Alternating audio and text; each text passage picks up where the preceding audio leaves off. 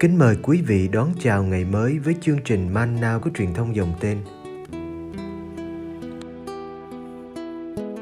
Chương trình hôm nay gồm có những mục sau. Trước hết là lời Chúa và suy niệm.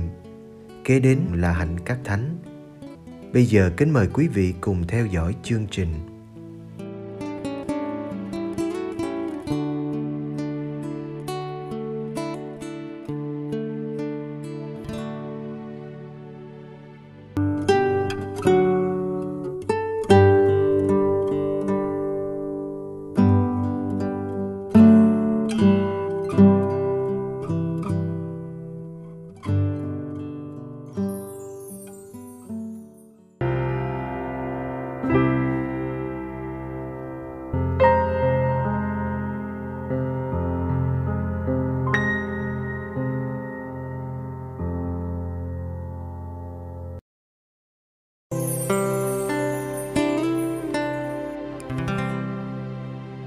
Ông Phêrô tuyên xưng Đức Giêsu là con Thiên Chúa.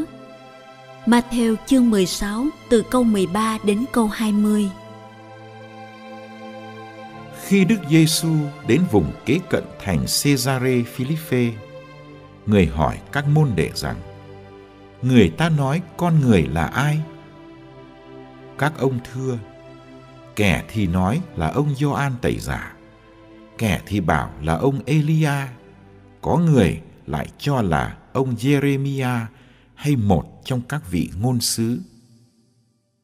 Đức Giêsu lại hỏi: "Còn anh em, anh em bảo thầy là ai?" Ông Simon Phêrô thưa: "Thầy là Đấng Kitô, con Thiên Chúa hằng sống." Đức Giêsu nói với ông: "Này anh Simon, con ông Giô-na, anh thật là người có phúc vì không phải phạm nhân mặc khải cho anh điều ấy, nhưng là cha của thầy đấng ngự trên trời. Còn thầy, thầy bảo cho anh biết, anh là Phêrô, nghĩa là tảng đá. Trên tảng đá này, thầy sẽ xây hội thánh của thầy và quyền lực tử thần sẽ không thắng nổi. Thầy sẽ trao cho anh chìa khóa nước trời. Dưới đất, anh cầm buộc điều gì thì trên trời cũng sẽ cầm buộc như vậy. Dưới đất, anh tháo cởi điều gì, trên trời cũng sẽ tháo cởi như vậy. Rồi người cấm ngặt các môn đệ không được nói cho ai biết người là đấng Kitô.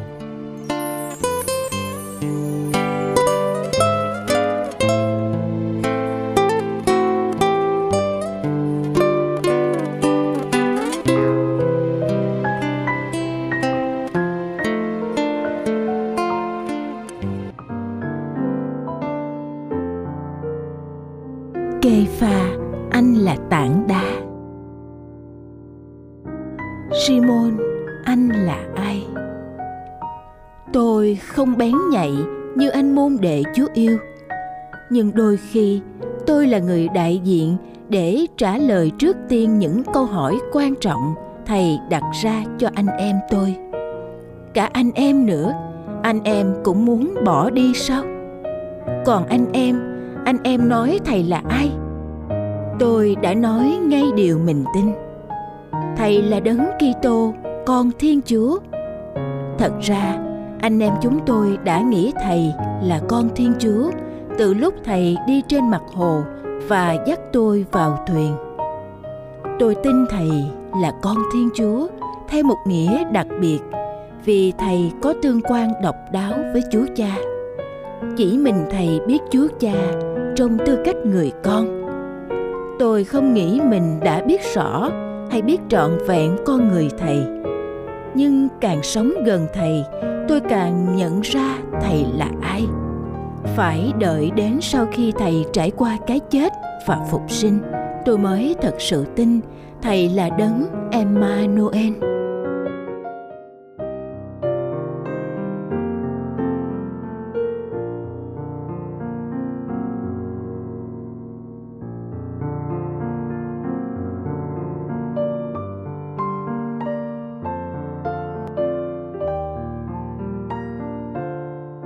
Simon, anh là ai? Tôi tên là Simon, tên do bố mẹ đặt cho. Khi gặp thầy Giêsu, thầy đặt tên cho tôi là Kepha hay Phêrô, nghĩa là đá tảng, là thạch. Việc thầy cho tôi một tên mới không phải chuyện ngẫu nhiên. Thầy muốn thiết lập một cộng đoàn mới mà thầy gọi là giáo hội. Giáo hội này là đoàn dân Chúa thuộc tứ phương thiên hạ, vượt mọi bức tường văn hóa, chủng tộc, quốc gia. Tất cả sống theo giáo huấn của thầy được ban trên núi Bát Phúc. Suốt đời tôi không bao giờ hiểu được tại sao thầy chọn tôi làm nền móng cho tòa nhà giáo hội của thầy. Thầy dạy người ta khi xây nhà thì xây trên đá chứ đừng xây trên cát. Vậy mà thầy lại coi tôi là đá, là nền kiên cố cho tòa nhà của thầy. Phần tôi, tôi biết sự yếu đuối của tôi và tôi biết quyền năng của thầy. Tôi đã chìm xuống nước dù biết thầy đang ở trước mặt. Tôi đã kêu cứu và thầy đã nắm lấy tôi giữa sóng cả gió to. Tôi biết mình là kẻ kém lòng tin hay hoài nghi và sợ sệt. Nếu sa tăng và tử thần không thể thắng được tôi, thì đâu phải bởi tôi mà do có thầy đứng sau tôi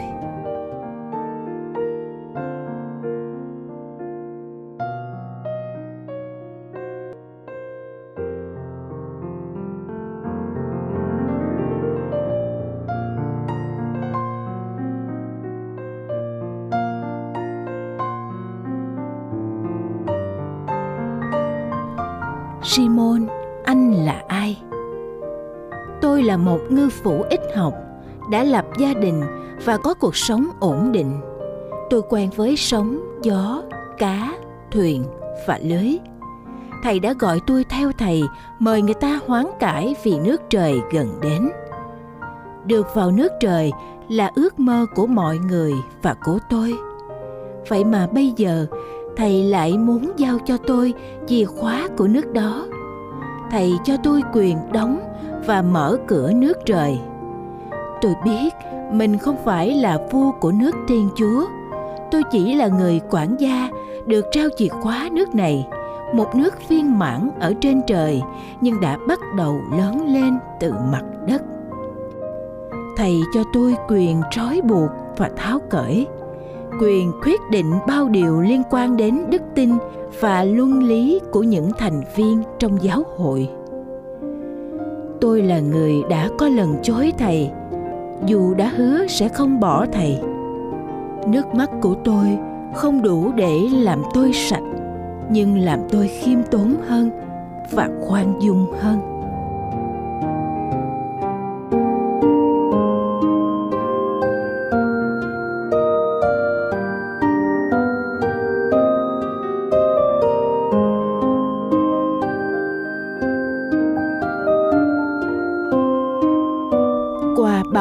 Kỷ nhiều đấng đã kế vị tôi để làm nền cho giáo hội. Họ là những mục tử đã tận tình chăm sóc chiên và hy sinh vì chiên. Điều làm tôi vui sướng, đó là thầy Giêsu đã giữ lời hứa, quyền lực của âm phủ không thắng được giáo hội. Trời và đất vẫn ý hợp tâm đầu khiếm khuyết của con người, luôn được thiên chúa bù đắp để ngôi nhà của thiên chúa vẫn đứng vững giữa cuồng phong.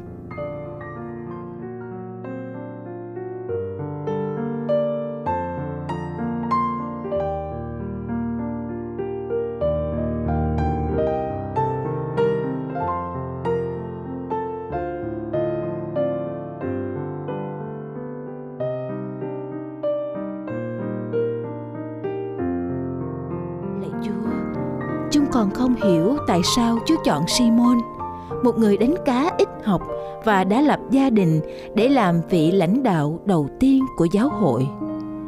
Chúa xây dựng giáo hội của Chúa trên một tảng đá mong manh để ai nấy ngất ngay trước quyền năng của Chúa. Hôm nay Chúa đã gọi chúng con theo Chúa, sống cho Chúa, đặt Chúa lên trên mọi sự, gia đình, sự nghiệp tương lai chúng con chẳng thể nào từ chối. Viện cớ mình kém đức, kém tài. Chúa đưa chúng con đi xa hơn, đến những nơi bất ngờ, vì chúa cần chúng con ở đó. Xin cho chúng con một chút liều lĩnh của simon, bỏ mái nhà êm ấm để lên đường. Hạnh phúc vì biết mình đang đi sâu chúa.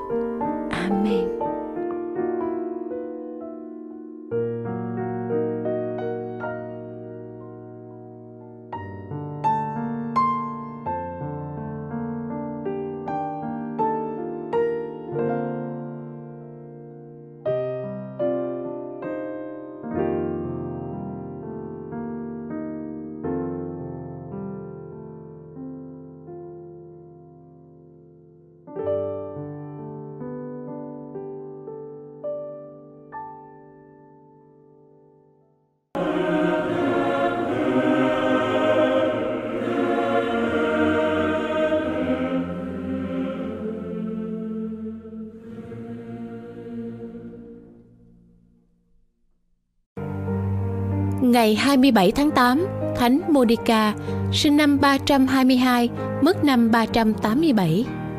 Thánh Monica, sinh năm 322 tại Tagaste, nước Algeria, thuộc dòng dõi Berber nên tên ngài là Berber. Những gì chúng ta biết được về thánh nữ đều nhờ vào bút tích của con ngài, nhất là cuốn chính bộ tự thuật Confessions. Mặc dù ngài là một Kitô hữu, cha mẹ ngài cũng gả ngài cho một người ngoại giáo. Ông Patricius là người sống trong cùng tỉnh Tagaste ở Bắc Phi Châu. Patricius là người tốt nhưng ông vô cùng nóng nảy và phóng túng. Ngoài ra, ngài còn phải chịu đựng bà mẹ chồng hay gắt gỏng. Ông Patricius thường rầy la vợ vì bà hay thương người. Nhưng sự cầu nguyện và gương mẫu đời sống của Thánh Monica sau cùng đã chinh phục được người chồng cũng như mẹ chồng ngài. Ngài đã đưa họ trở về đạo công giáo. Ông Patricia chết năm 371 sau khi rửa tội được một năm, để lại người vợ ngoá và ba đứa con nhỏ. Người con cả Augustine Hippo, nổi tiếng nhất, sau này là thánh. Vào lúc cha chết, Augustine mới 17 tuổi và là sinh viên trường Hùng Biện ở Carthage. Thánh Monica thật đau buồn khi thấy con mình đi theo tà thuyết Maniche và sống cuộc đời phóng đảng. Có những lúc Thánh Monica không cho con được ăn ngủ ở trong nhà. Và rồi một đêm kia, Ngài được thị kiến và được bảo là Augustine sẽ trở về với đức tin. Từ đó trở đi, Ngài sống gần với con hơn để ăn chay và cầu nguyện cho con của mình. Quả vậy, Ngài ở gần đến nỗi Augustine cũng phải bực mình. Khi 29 tuổi, Augustine quyết định đi Roma để dạy về hùng biện. Một tối kia, Augustine nói với mẹ là anh ra bến tàu để từ giả bạn bè. Nhưng anh lại lên tàu đi Roma. Thánh Monica thật đau lòng khi biết mình bị lừa, nhưng ngài nhất định đi theo. Vừa đến Roma thì ngài lại biết là Augustine đã đi Milan. Mặc dù việc di chuyển khó khăn, Thánh Monica vẫn nhất định bám sát. Ở đây, Augustine bị ảnh hưởng bởi một giám mục, đó là Đức Ambrosio, cũng là vị linh hướng sau này của Thánh Monica. Augustine chấp nhận mọi lời khuyên của Đức Giám mục và tập được đức khiêm tốn đến độ Ngài có thể từ bỏ được nhiều tật xấu. Thánh Monica trở thành là người lãnh đạo của nhóm phụ nữ đạo đức ở Milan cũng như ở Tagaste. Ngài tiếp tục cầu nguyện cho Augustine trong những năm anh theo học giới Đức Giám Mục. Vào phục sinh năm 387, Đức Ambrosio rửa tội cho Augustine và một vài người bạn của anh. Không lâu sau đó, cả nhóm đi Phi Châu. Lúc ấy, Thánh Monica biết cuộc đời Ngài sắp chấm dứt. Ngài nói với Augustine, con ơi, không có gì trên trần gian này làm mẹ vui lòng cả. Mẹ không biết có còn gì phải thi hành và tại sao mẹ lại ở đây. Vì mọi sự hy vọng của mẹ ở trần gian này đều đã được hoàn tất. Sau đó không lâu, Ngài bị bệnh và chịu đau đớn trong 9 ngày trước khi từ trần năm 387 tại Ostia, nước Ý. Ngài được mai táng tại Ostia. Dường như năm 1430, xác Ngài được cải táng về Roma, chôn tại thánh đường Thánh Agostino. Tất cả những gì chúng ta biết về Thánh Monica là trong tác phẩm tự thú của Thánh Augustine. Lời bàn Trong xã hội ngày nay, mọi thứ đều sẵn sàng, từ mì ăn liền, cà phê uống liền, đến việc tiêu xài liền, khiến chúng ta không còn kiên nhẫn. Tương tự như thế, chúng ta cũng muốn lời cầu xin của chúng ta được đáp trả ngay lập tức. Thánh Monica là gương mẫu của sự kiên nhẫn. Những năm trường cầu nguyện, cộng với đức tính kiên trường và kỷ luật, sau cùng đã đưa đến sự trở lại của người chồng nóng nảy, người mẹ chồng ưa gắt gỏng và người con thông minh nhưng bướng bỉnh là Augustine. Lời trích khi Thánh Monica từ Bắc Phi Châu sang Milan, Ngài nghĩ ra những thói quen đạo đức mới cho Ngài và cho những người thời ấy. Ví dụ như ăn chay ngày thứ bảy là điều không phổ thông ở Milan. Ngài hỏi Thánh Ambrosio là nên giữ những thói quen nào. Câu trả lời nổi tiếng của Thánh Ambrosio là Khi cha ở đây, cha không giữ chay ngày thứ bảy, nhưng khi cha ở Roma thì cha sẽ giữ chay hãy làm theo những phong tục và huấn thị của giáo hội đã được ban bố đặc biệt cho địa phương mà con đang sống